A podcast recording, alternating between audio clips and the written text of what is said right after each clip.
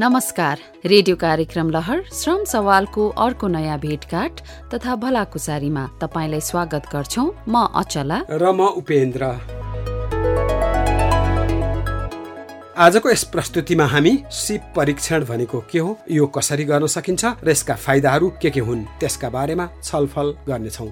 सिप परीक्षणको फाइदा तथा प्रक्रिया आवश्यक योग्यता र कागजातहरूका बारेमा सिटिइभिटी अन्तर्गतको राष्ट्रिय सिप परीक्षण समितिका निर्देशक टेक बहादुर मल्लले जानकारी दिनुहुनेछ। साउनको एक्काइस गते एउटा सूचना निस्किन्छ त्यसपछि गएर मङ्सिरको बाह्र गते र चैतको सोह्र गते। त्यसमा सब्सिडीमा आउन सक्नुहुन्छ र त्यो जुन सूचना डिटेल सूचना हामीले हाम्रो वेबसाइटमा राख्छौँ इन्डिभिजुअल भनेपछि एकजनालाई हामीले सिप परीक्षण गर्दैनौँ। कम्तीमा एउटै पेसाका तिनजना जम्मा भए हाम्रो गरिदिनु पर्यो भनेपछि त्यसलाई प्रक्रियामा लान सकिन्छ। यसका साथै हाम्रो रूपक प्रस्तुति समृद्धितिरको नौ खण्डमा डकर्मी लेभल टू सिप प्रमाणपत्र पाएर भूकम्प प्रतिरोधी घर निर्माण गर्ने काममा संलग्न काभ्रेका दीपकको विवरण हामी सुन्छौँ। सामान्यतया सिप परीक्षण भनेको व्यक्तिसँग भएको दक्षता क्षमता तथा अनुभवलाई प्रमाणित गर्न लिइने एउटा परीक्षा हो। औपचारिक तथा अनौपचारिक रूपमा सिकेको सिपलाई प्रमाणित गर्न सिप परीक्षण गरिन्छ। कामका लागि विदेश जानु अघि वा विदेशमा काम गरेर फर्किएपछि आफूसँग भएको सिपलाई प्रमाणित गर्नुपर्छ। त्यही सिप प्रमाणपत्रका आधारमा विदेशमा काम पाउन सजिलो हुन्छ र राम्रो पारिश्रमिक पनि पाइन्छ। वैदेशिक रोजगारीबाट फर्किएपछि विदेशमा सिकेको सिपलाई स्वदेशी श्रम बजारमा प्रयोगमा ल्याउन पनि सिप प्रमाणपत्रले महत्त्वपूर्ण भूमिका खेल्छ नि। सिप प्रमाणीकरणका लागि भनेर नेपाल सरकारले प्राविधिक शिक्षा तथा व्यावसायिक तालिम परिषद सिटिइभिटी मार्फत राष्ट्रिय सिप परीक्षण समिति अर्थात् नेसनल स्किल टेस्टिङ बोर्ड स्थापना गरेको छ। जसले विभिन्न विधामा हामीले सिकेका सिपको निश्चित विधि र प्रक्रियाका आधारमा तह एकदेखि तह चार अर्थात् लेभल वानदेखि लेभल फोरसम्मको सिप प्रमाणपत्र उपलब्ध गराउँछ।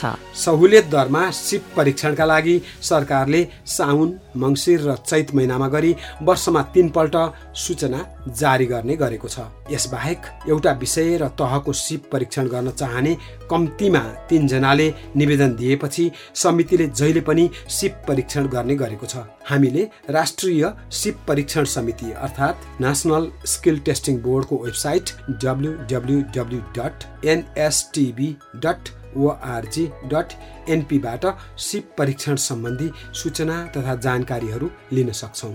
समिति र सिप परीक्षणका लागि समितिले तोकेका निकायहरूबाट सिप परीक्षण गराएका चार लाख तीस हजार भन्दा बढीले विभिन्न तहको सिप प्रमाणपत्र पाइसकेका छन्। गएको आर्थिक वर्ष दुई हजार अठहत्तर उनासीमा छयालिस हजार दुई सय पन्चानब्बे जनाले विभिन्न तहको सिप परीक्षण परीक्षामा सहभागी भएकोमा एकतिस हजार पाँच सय पच्चिस जनाले सिप प्रमाणपत्र पाएका छन्। जसमध्ये सबैभन्दा धेरै अर्थात् अठाइस हजार पाँच सय तीस जनाले लेभल वानको सिप प्रमाणपत्र पाएका छन्।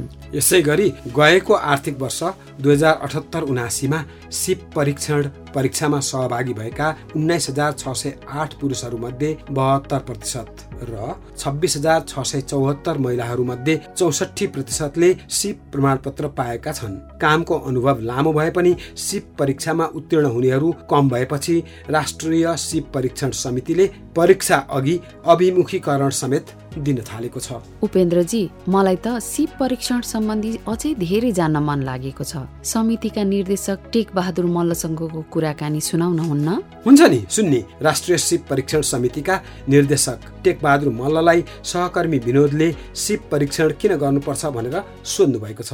विभिन्न ठाउँहरूमा परम्परागत रूपमा सिप सिकेका मान्छेहरू काम गरिरहनु भएको छ होइन? उहाँहरूको कुनै पनि प्रमाणपत्र पनि छैन। त्यो ठाउँमा गरुन्जेल ठिक छ त्यो ठाउँबाट अर्को ठाउँमा गएर काम गर्नु पर्यो भने प्रमाण प्रमाण खोज्दो रहेछ। त्यो प्रमाण दिने आधिकारिक निकाय केही पनि थिएन भनौँ अलि अगाडिको कुरा हामीले सुरुवातको गर्दाखेरि। र त्यसपछि सरकारले त्यो कुरा रियलाइज गरेपछि विभिन्न पेसामा काम गरेका मान्छेहरू तर प्रमाणित नभएका मान्छेहरूलाई प्रमाणित गर्नुको लागि यो सिस्टम सुरु गरेको हो। र यसको महत्त्व भन्दाखेरि जस्तो कुनै पनि ठाउँमा काम गर्न जाँदाखेरि त के छ सिकेको प्रमाण के छ भन्छ? त्यो आधिकारिक प्रमाण चाहियो होइन। त्यो आधिकारिक प्रमाण भयो भने मान्छेलाई एक्सेस सजिलो भयो जागिरसँग रोजगारसँग एउटा कुरा।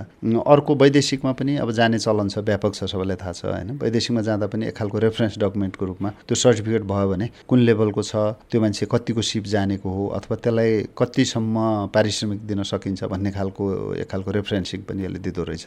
सिप परीक्षण र वैदेशिक रोजगारीको सम्बन्ध चाहिँ कस्तो हुन्छ? वैदेशिक रोजगारीमा जान चाहने व्यक्तिका लागि पनि यो सिप परीक्षण पछिको प्रमाणपत्र चाहिँ कसरी उपयोग हुन्छ?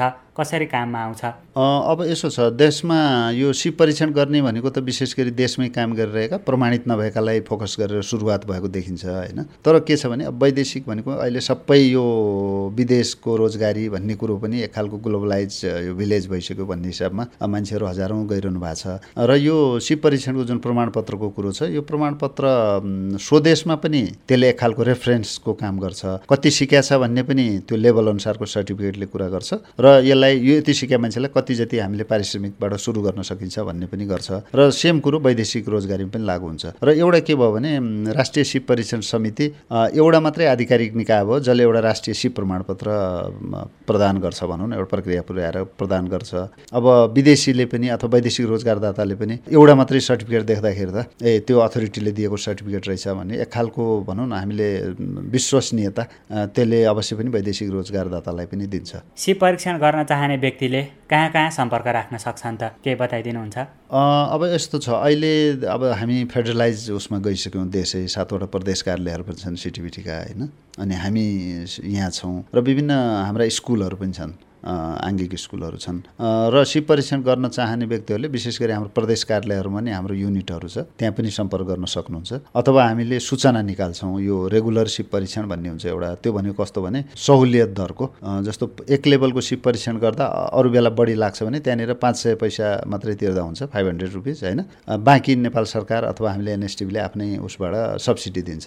त्यो खालको सिप परीक्षण वर्षको तिनचोटि हामी गर्छौँ। साउनको एक्काइस गते एउटा सूचना निस्किन्छ त्यसपछि गएर मङ्सिरको बाह्र बाह्र गते र चैतको सोह्र गते।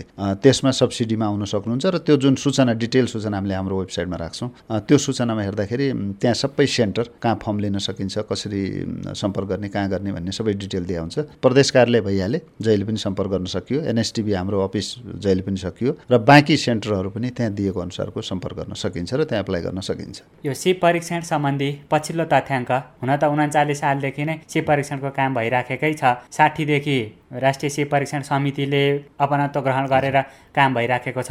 अहिलेसम्म सिप परीक्षण गराउने र सिप परीक्षणको प्रमाणपत्र पाउने विवरणहरू केही भन्न सकिन्छ? ट्रेन्ड हेऱ्यौँ भने सिप परीक्षणको कसरी सुरुवात जो उन्चालिस साल भनियो तर एकचालिस सालदेखि डाटा छ हामीलाई। किनभने सिटिबिटी त पछि आयो नि त होइन? हामीले एकचालिस सालको हेर्दाखेरि सुरुका वर्षहरू बिसौँ वर्षसम्म भनौँ न। सुरुका बिसौँ वर्षसम्म म्याक्सिमम् भनेको तिन हजारको हाराहारीमा सिप परीक्षण हुँदो रहेछ वार्षिक रूपमा। र पछिल्लो यो वर्षहरूमा आएपछि यो कस्तो भने तालिमहरू पनि सिप परीक्षणसँग जोडिए विभिन्न दात्री निकायहरूले तालिमहरू चलाउन थाल्यो। पछिल्लो तथ्याङ्क एकदमै बढेर गएको छ। त्यो एक किसिमले हेर्दाखेरि अब अवेरनेस पनि बढ्यो। सिपको प्रमाणपत्रको महत्त्व पनि बढ्यो भन्ने किसिमले पनि लिन सकियो। र अहिले अहिलेसम्मको हामीले हेर्दाखेरि चार लाख उन्तिस हजार प्लसलाई हामीले प्रमाणीकरण गरेका छौँ। त्यो प्रमाणीकरण गरे भने के हो भने सिप परीक्षण करिब करिब पाँच लाख बयासी हजार प्लसको भएको छ। त्यो सुरुदेखिकै मैले भन्दैछु है अहिलेसम्म। र चार लाख उन्तिस हजार प्लस प्रमाणित भएको छन्। त्यो भने के भने सबै पास नहुन पनि सक्छन् फेल पनि हुनुहुन्छ उहाँले फेरि दिनुपर्छ जाँचहरू होइन। सिप परीक्षणको प्रमाणपत्र चाहिँ कस्तो कस्तो किसिमको हुन्छ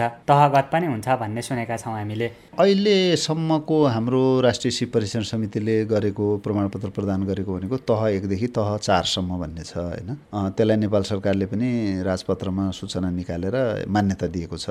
तह एकलाई प्राविधिक मुखिया तह दुईलाई प्राविधिक हरदार होइन? तह तिनलाई प्राविधिक सुब्बा अथवा पाँचौँ तह भनेको छ र तह चारलाई प्राविधिक अधिकृत छैटौँ तह सरह। लोकसेवामा यदि त्यसको विज्ञापन खुल्यो भने उसले एप्लाई गर्नको इलिजिबल हुने भन्ने किसिमले मान्यता पाएको र त्यसले एउटा सजिलो के गर्छ भने रोजगारदातालाई पनि तह दुई गरेको मान्छे छ भने यो कुन सरक हो र कति तलब दिन मिल्छ यसको स्किल कति हुनसक्छ भन्ने कुरो पनि थाहा पाउन सक्ने भयो। तह अहिले चारसम्म हुँदा पनि कस्तो छ भने जति माथि गयो त्यति कम पेसा व्यवसायमा सिप परीक्षणहरू हुने गरेको छ। किनभने तपाईँको जति माथि गयो उति नै त्यहाँ लिखित जाँचहरू पनि हुन्छ दुई लेभलदेखि माथि गइसकेपछि। लिखित जाँच भन्न साथै अलिकति भनौँ न पढे लेखेको पनि हुनुपर्ने कुराहरू आयो। खालि सिप मात्रै जानेर पुरा भएन। अब त्यो सिस्टमलाई बिस्तारै अहिले नयाँ सिस्टम आउँदैछ यो नेपाल राष्ट्रिय व्यावसायिक योग्यता प्रणाली भन्ने एउटा सिस्टम आउँदैछ। त्यो आइसकेपछि भोलि पर्सि भनौँ न अब उहाँहरू अलिक कम पढ्नु भएको छ साधारण लेखपढ मात्रै छ भने पनि त्यसले माथिसम्म लाने गरी प्लान गर्दैछ। तर त्यहाँनिर ब्रिज कोर्सका कुराहरू ती त सबै हुन्छन् नै अवश्य पनि। केही तयारी उहाँहरूले गर्नुपर्छ।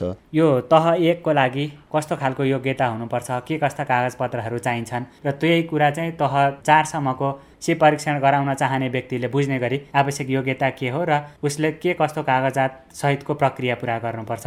परीक्षण गराउनको लागि। धन्यवाद। मैले छोटकरीमा अलिकति प्रयास गर्छु होइन? अरू डिटेल कुराहरू हेर्नु पऱ्यो भने हाम्रो NSTB dot ORG dot NP वेबसाइटमा गयो भने त्यहाँ सुरुमै आउँछ। एक तहको लागि तिन किसिमको क्राइटेरियाबाट आउन सकिन्छ। एउटा के हुन्छ भने काम गरिरहेछ भने एक वर्षको कार्य अनुभव छ भने सिधै एक लेभलको लागि एलिजिबल हुन्छ। अथवा एक सय साठी घन्टे तालिम लिएको छ भने पनि अहिले अहिलेसम्मको प्रावधानअनुसार एक लेभलको लागि एलिजिबल हुन्छ। तालिम लिएर छ महिनाको कार्य अनुभव भनेको छ त्यहाँ तालिम कतिको भन्ने छैन। तालिम लिएर कुनै पनि तालिम हुनसक्छ। लिएर छ महिना कार्य अनुभव भयो छ भने पनि त्यो कागजको बेसमा एक लेभलको लागि अप्लाई गर्न सक्छ तिनवटा बाटोबाट आउन सक्छ र दुई लेभलको कुरा गर्दाखेरि तिन वर्षको कार्य अनुभव। त्यो भनेको सिधै मान्छे धेरै पढेको चाहिएन साधारण लेखपढ भएको व्यक्ति तिन वर्षसम्म त्यही फिल्डमा काम गरिरहेको भने ऊ इलिजिबल हुन्छ। हाल्न सक्छ भोलि जाँच दिने कुरो पास हुने कुरो फरक भयो होइन? तालिमबाट आउने भने चौध सय मिनिमम घन्टाको तालिम लिएको हुनुपर्छ। अर्को के हुन्छ भने एक लेभल पास गरेर एक वर्षको कार्य अनुभव छ भने पनि दुई लेभलमा आउन सक्छ त्यसै गरी तिन लेभलमा आउनलाई पनि पाँच वर्षको कार्य अनुभव अनुभवबाट पनि आउन सक्छ सिधै। पाँच वर्ष काम गरे मान्छे सिधै आउन सक्छ। र तपाईँले दुई लेभल गरेर एक वर्षको कार्य अनुभवबाट पनि आउन सक्यो। तालिम लिएर दुई वर्ष कार्य अनुभवबाट पनि आउन सक्छ। त्यो तालिम भनेको चौध सय घन्टाको तालिम लिएर। अब यसरी क्राइटेरियाहरू डिटेलमा त्यहाँनिर छ। र चार लेभलमा कस्तो हुन्छ भने यो सिप परीक्षण के बेसमा गरिन्छ भन्दाखेरि जसरी पाठ्यक्रम बनाएर तालिम दिइन्छ नि। सिप परीक्षण गर्नको लागि सिप प्रमाणिका भन्ने बन्छन् पाठ्यक्रम जस्तै। तर त्यो बेसमा सिप परीक्षण हुने हुनाले चार लेभलको लागि त्यो प्रमाणिकामा तोकिएको हुन्छ। त्यो अधिकृत लेभलको सरह भएर त्यो प्रमाणिकमा तोकेको हुन्छ यति यति अनुभव चाहिने अथवा यति पढेको हुनुपर्ने त्यहाँ अब लिखित जाँच पनि अलिकति अलि टफै हुन्छ त्यहाँनिर होइन। त्यो भएर चार लेभलमा पहिलो त तिन लेभल पास गरेर पनि जान सक्छ अथवा चार लेभलमा सिधै हाल्नु पऱ्यो भने पनि त्यो अनुभवको कुरोहरू अलिकति अलिक टप छ त्यहाँ जाँचै अलिकति टप छ पास गर्न अलिकति पढे लेखेकै हुनुपर्ने स्थिति चार लेभलमा देखिन्छ। अनुभवमा जो हुनुहुन्छ काम गरिरहनु भएको छ अनौपचारिक रूपमा सिपहरू सिक्नु भएको छ तर प्रमाणित हुनुहुन्न भने उहाँहरूलाई हामीले बढी प्रायोरिटीमा राख्छौँ तालिमबाट आउने भन्दा पनि। अघि तपाईँले भन्नुभएको थियो वर्षमा तिन पटक चाहिँ सूचना नै प्रकाशन भएर सिप परीक्षण गराइन्छ र अरू समय पनि नियमित रूपमा भइराखेको हुन्छ। यो दुईवटा बिचको फरक चाहिँ के हुन्छ? विभिन्न दात्री निकायहरू नेपाल सरकारकै पनि प्रदेशले फेडरलले होइन अनि स्थानीय तहहरूले पनि बजेट एलोकेट गरे आउँदो रहेछ सिप तालिम दिने भएर। अनि त्यो तालिम पनि सिप परीक्षणसँग जोडिन्छन्। अनि विभिन्न दात्री निकायका तालिमहरू पनि यता आएर जोडिन्छन्। त्यस त्यो सङ्ख्या बढी त्यताबाट छ। त्यो बाह्रै महिना चलिरहन्छ तालिम सकिन साथै अब त्यसपछि सिप परीक्षणको प्रक्रियामा जान्छ।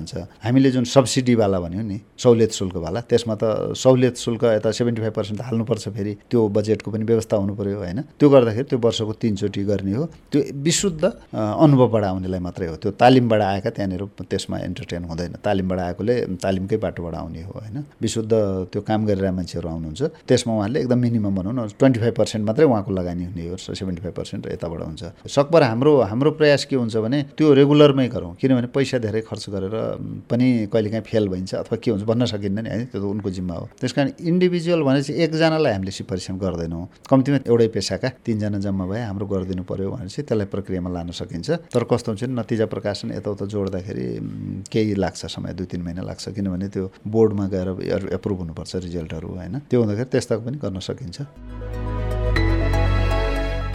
सिप परीक्षणको फाइदा तथा प्रक्रिया आवश्यक योग्यता र कागजातहरूका बारेमा जानकारी दिनुभएकोमा राष्ट्रिय सिप परीक्षण समितिका निर्देशक टेक बहादुर मल्ललाई धेरै धेरै धन्यवाद। सुन्नुहोस् त घनश्यामजी को हुनुहुन्छ? हजुर मै नै हो घनश्याम के थियो होला? म चाहिँ माधवी सिटिभिटीबाट तालिमपछि तपाईँको अनुगमन गर्न आए कि तपाईँले वेल्डिङ गर्दा चस्मा मात्रै लगाउनु भएको रहेछ। वेल्डिङ गर्दाको विकिरण उज्यालो र झिल्काबाट आँखा जोगाउन चस्मा लगाउँछु म्याडम। तालिममा आँखा जोगाउनु पर्छ भन्नुभएको थियो। तालिममा सुरक्षात्मक टोपी वेल्डिङ हेलमेट सुरक्षात्मक पन्जा मास्क सुरक्षात्मक जुत्ता आम कभर फुट कभर लगाउन सुझाव दिइएको थियो। बिर्सिनु भयो कि के हो? मैले चस्मा मात्रै सम्झिएछु म्याडम। किन यतिका सामग्री लगाएर वेल्डिङ गर्नुपर्ने हो? ल सुन्नुहोस्। यी सबै सामग्री काम गर्ने बेलामा तपाईँको व्यक्तिगत सुरक्षाका लागि अति आवश्यक हुन्। नेपालको श्रम ऐन दुई हजार चौहत्तर र नियमावली दुई हजार पचहत्तरमा पनि कार्यस्थलमा कामदारको सुरक्षा र स्वास्थ्य सम्बन्धी धेरै कुरा उल्लेख छ। तपाईँ त कामका लागि विदेश जाने तयारी गर्दै हुनुहुन्छ होइन र? हो म्याडम त्यहाँ त कामका बारेमा सिकाउँदा सुरक्षा सम्बन्धी सामग्री र तरिका पनि सिकाउला नि। व्यवसायजन्य दुर्घटना हुन नपाओस् भनेर रोजगारदाता कम्पनीले कामदारको सुरक्षाका लागि आवश्यक औजार उपकरण प्राथमिक उपचार सामग्रीहरू बिमा लगायतको व्यवस्था गरेका हुन्छन्। यदि त्यस्तो व्यवस्था छैन भने असुरक्षित तरिकाले काम गर्न हुँदैन। अनि म्याडम यस्तो काम गर्दा हामीले अरू के के कुरा गर्नुपर्छ? निर्माणको काममा संलग्न कामदारहरूले निर्माण सुरक्षा र स्वास्थ्य सम्बन्धी आधारभूत तालिम लिनुपर्छ। तपाईँको रोजगारदाता कम्पनी वा त्यहाँको सरकारले पनि तालिम दिन्छन्। यति धेरै कुरा सिकाउनु भएकोमा धन्यवाद छ है म्याडम। युरोपियन युनियनको आर्थिक सहयोगमा ब्रिटिस काउन्सिलद्वारा प्रबन्धित दक्षता परियोजना र आप्रवासन सम्बन्धी संयुक्त राष्ट्र सङ्घीय निकाय आइओएम नेपालद्वारा जनहितमा जारी। रेडियो कार्यक्रम लहर श्रम सवालको आजको यस खण्डमा हामी सिप परीक्षण के हो कसरी गर्न सकिन्छ र यसका फाइदाका बारेमा छलफल गरिरहेका छौँ। सिप परीक्षण प्रमाणपत्रले हाम्रो काम सम्बन्धी अनुभवलाई प्रमाणित गर्छ। त्यही प्रमाणपत्र अनुसार विदेशी कम्पनीले तपाईँको तलब स्केल तोक्छन्। काम पनि सजिलै पाइन्छ र आमदानी पनि प्रमाणपत्र नहुनेको भन्दा धेरै हुन्छ। आजको हाम्रो रूपकका पात्र दीपकले सिप प्रमाणपत्रका आधारमा मात्रै नगरपालिकाको स्वयंसेवक डकर्मीको काम पाउनु भएको होला त। दीपकको बारेमा थप म भन्छु है उपेन्द्रजी। आइएसम्मको अध्ययन पूरा गर्नुभएका काभ्रेका दीपकसँग सात वर्षभन्दा बढी डकर्मी काम गरेको अनुभव छ। तीन वर्ष वैदेशिक रोजगारीमा बिताउनुभएका दीपकसँग ब्रिकलेयर मेसन अर्थात् डकर्मी लेभल टूको सी प्रमाणपत्र छ। मलाई त दीपकको बारेमा उहाँकै मुखबाट सत्य तथ्य सुन्न मन लाग्यो।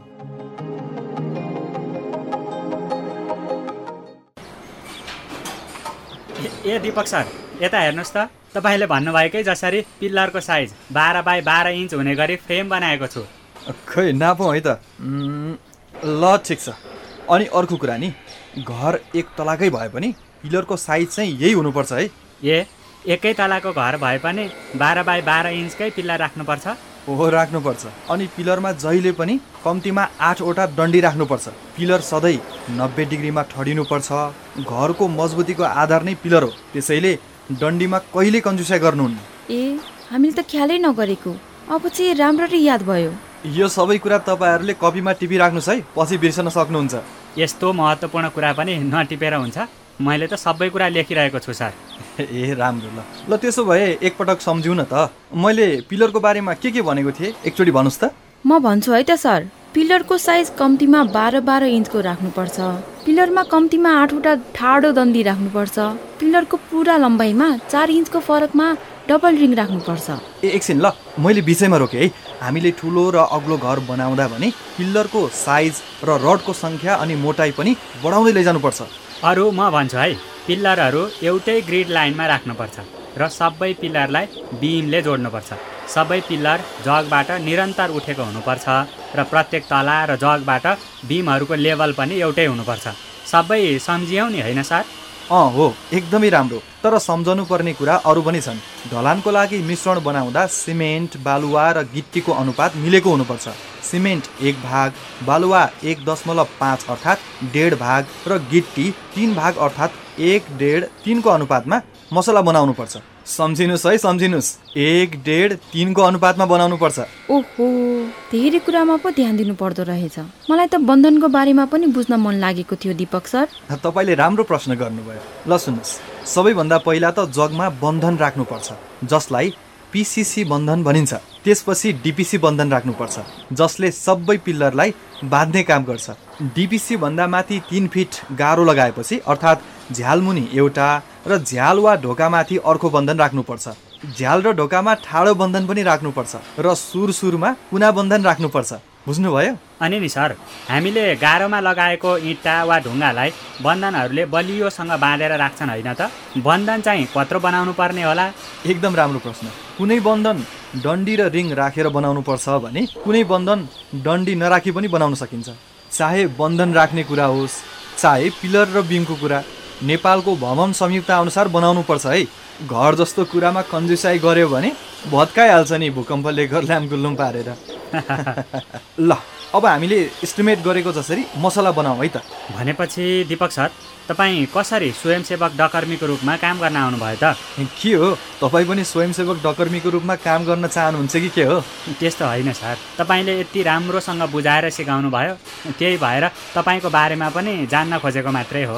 ल सुन्नुहोस्। मैले दुई हजार बहत्तरको भूकम्पका बेला तिन वर्षभन्दा बढी समय डकर्मी काम गरिसकेको थिएँ। भूकम्पपछि संस्थाले सात दिनको तालिम दिए। त्यो तालिमले मलाई भूकम्प प्रतिरोधी घर बनाउने सिप सिकायो। तिन वर्ष विदेशमा काम गरेर अघिल्लो वर्ष मात्रै घर फर्किएको ए अनि नेपाल फर्किने बित्तिकै नगरपालिकाले तपाईँलाई जागिर दियो त सर? मसँग सिटिभिटी मातहतमा रहेको राष्ट्रिय सिप परीक्षण समितिबाट ब्रिकलेयर मेसन अर्थात् डकर्मी लेभल टूको प्रमाणपत्र पनि छ र आइएसम्म पढेको पनि छु। त्यही भएर होला नगरपालिकाले मलाई स्वयंसेवक डकर्मीको रूपमा नियुक्ति गरेको छ। अनि दिपक सर कामको अनुभव र सात दिनको तालिमले मात्रै सिप प्रमाणपत्र पाइने रहेछ त? हुन त मसँग सात वर्षभन्दा बढी काम गरिसकेको अनुभव थियो। लेभल टूको प्रमाणपत्र लिन साधारण लेखपढ भएको र सोही क्षेत्रमा कम्तीमा तिन वर्ष काम गरेको भए पुग्ने व्यवस्था रहेछ। अनि सर जस्तो ट्यालेन्ट मान्छे त पास भइहाल्नुहुन्छ नि। घर बनाउन खटिएका डकर्मी सिकर्मी लगायतका कालीगढहरूलाई कार्यस्थलमै सिकाउनको लागि भनेर नगरपालिकाले दुईवटा ओडा हेर्ने गरी एकजनालाई स्वयंसेवक डकर्मीको रूपमा परिचालन गरेको छ। त्यो मध्ये म पनि एकजना हुँ। मैले त डकर्मी काम गर्न थालेको एक वर्ष मात्रै पुगेको छ। लेभल वानको प्रमाणपत्र लिन पाइन्छ कि पाइँदैन सर? साधारण लेखपढ भएको र एक वर्ष काम गरेको अनुभव भएको व्यक्तिले लेभल वानको प्रमाणपत्र लिनको लागि समितिमा आवेदन दिन सक्नुहुन्छ। लो अहिलेको कक्षामा त नयाँ नयाँ कुरा पो सिक्न पाइयो। धन्यवाद है दिपक सरलाई। धन्यवाद भनिराख्नु पर्दैन। म तपाईँहरूले काम गरेकै ठाउँमा पनि आउँछु। त्यहाँ पनि धेरै छलफल गर्न सकिन्छ।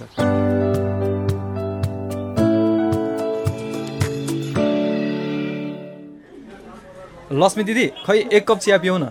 ए दिपक भाइ पो ल बस्दै गर्नुहोस् न है। ए हुन्छ हुन्छ। ओहो आकाश के छ खबर? सबै ठिकै छ दिपक दाई। तपाईँलाई भेट्नै पर्ने थियो। कस्तो साइत मिलेछ? ए हो र। ल आऊ बस। दिदी अर्को पनि एक कप चिया है त। हस् भाइ। अनि भन्न त के थियो त्यस्तो? डकर्मीको तालिम लिएपछि कस्तो भइरहेको छ काम? राम्रै भइरहेको छ नि। तर यहाँ सधैँ काम पनि पाइँदैन। अरू पेसा गर्न जानेको छैन। बरु म त विदेशतिर पो जाउँ कि भनेर सोचिरहेको छु। हो यस्ता ठुल्ठुलो योजना चिया पसलमै हो बन्ने डकर्मी काम गरेर यही महिनाको तिस बत्तिस हजारसम्म कमाएको छौ त। किन जानु पर्यो विदेश? यी आफूले न केही तालिम न धेरै लगानी थोरै लगानीमै मजाले चिया पसल चलाएर बसिरहेको छु। आफ्नै गाउँ आफ्नै ठाउँ वकुण्डे बेसीमा। ल दिदीको कुरा पनि राम्रै हो। तर नि दिदी विदेश जान्छु केही पैसा कमाउँछु भन्नु नराम्रो चाहिँ होइन है। मन लगाएर काम गर्ने र कमाएको पैसालाई बचत गरेर सही काममा लगाउने हो भने विदेश जानै पर्दैन भन्दैछु म त। ल लिनुहोस् चिया। विदेशमा काम गर्दा केही पैसा कमाइएला त्यहाँको काम गर्ने तरिका सिकिएला भनेर पो जान लागेको त। उतै बस्ने गरी कहाँ जान लाग्यो हो र? नात्यौ न तिमीले तालिम लिएको कति नै भयो? जम्मा दुई महिना। साधारण लेखपढ भएको र कम्तीमा एक वर्ष काम गरेको व्यक्तिले सिटिभिटीबाट सिप परीक्षण गरी लेभल वानको सर्टिफिकेट लिन पनि सकिन्छ। लेभल वानको सर्टिफिकेट भयो भने स्वदेशमा होस् वा विदेशमा धेरै अवसरहरू मिलिहाल्छ नि। ए हो र? अनि सिप परीक्षण चाहिँ कसरी गर्ने त? ल ध्यान दिएर सुन है त। प्राविधिक शिक्षा तथा व्यावसायिक तालिम परिषद सिटिभिटी अन्तर्गत रहेको राष्ट्रिय सिप परीक्षण समिति यानियास टिभीले वर्षमा तीन पटक साउन पुस र चैतमा गरी सहुलियत शुल्कमा सिप परीक्षण गर्न मिल्ने गरी सूचना निकाल्छ। आफै शुल्क तिर्ने हो भने वर्षभरि नै सिटिभिटीका कार्यालयहरू तथा विभिन्न शिक्षालयहरूले वर्षभरि नै सिप परीक्षण गराएर प्रमाणपत्र दिन्छन्। अनि दाई सिप परीक्षण कहिले कहिले हुन्छ र कहाँ हुन्छ भनेर कसरी थाहा पाउने?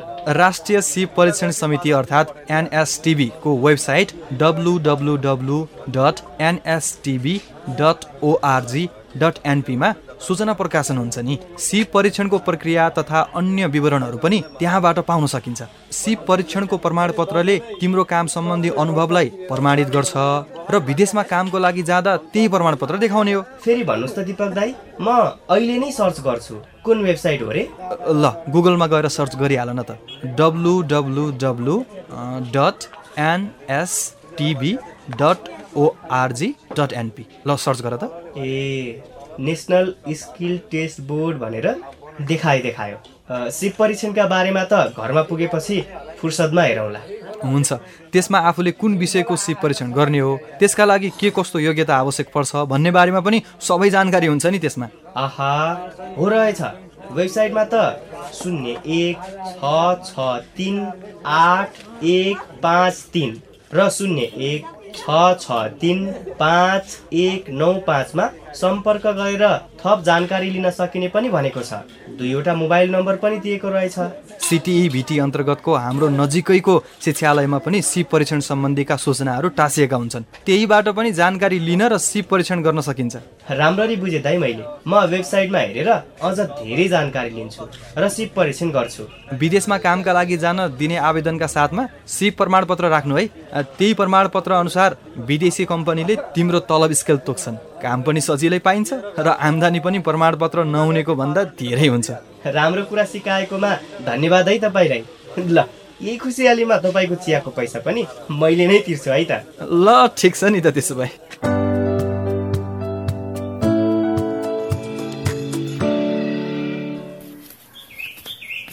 ओहो दिपक भाइ टाढै?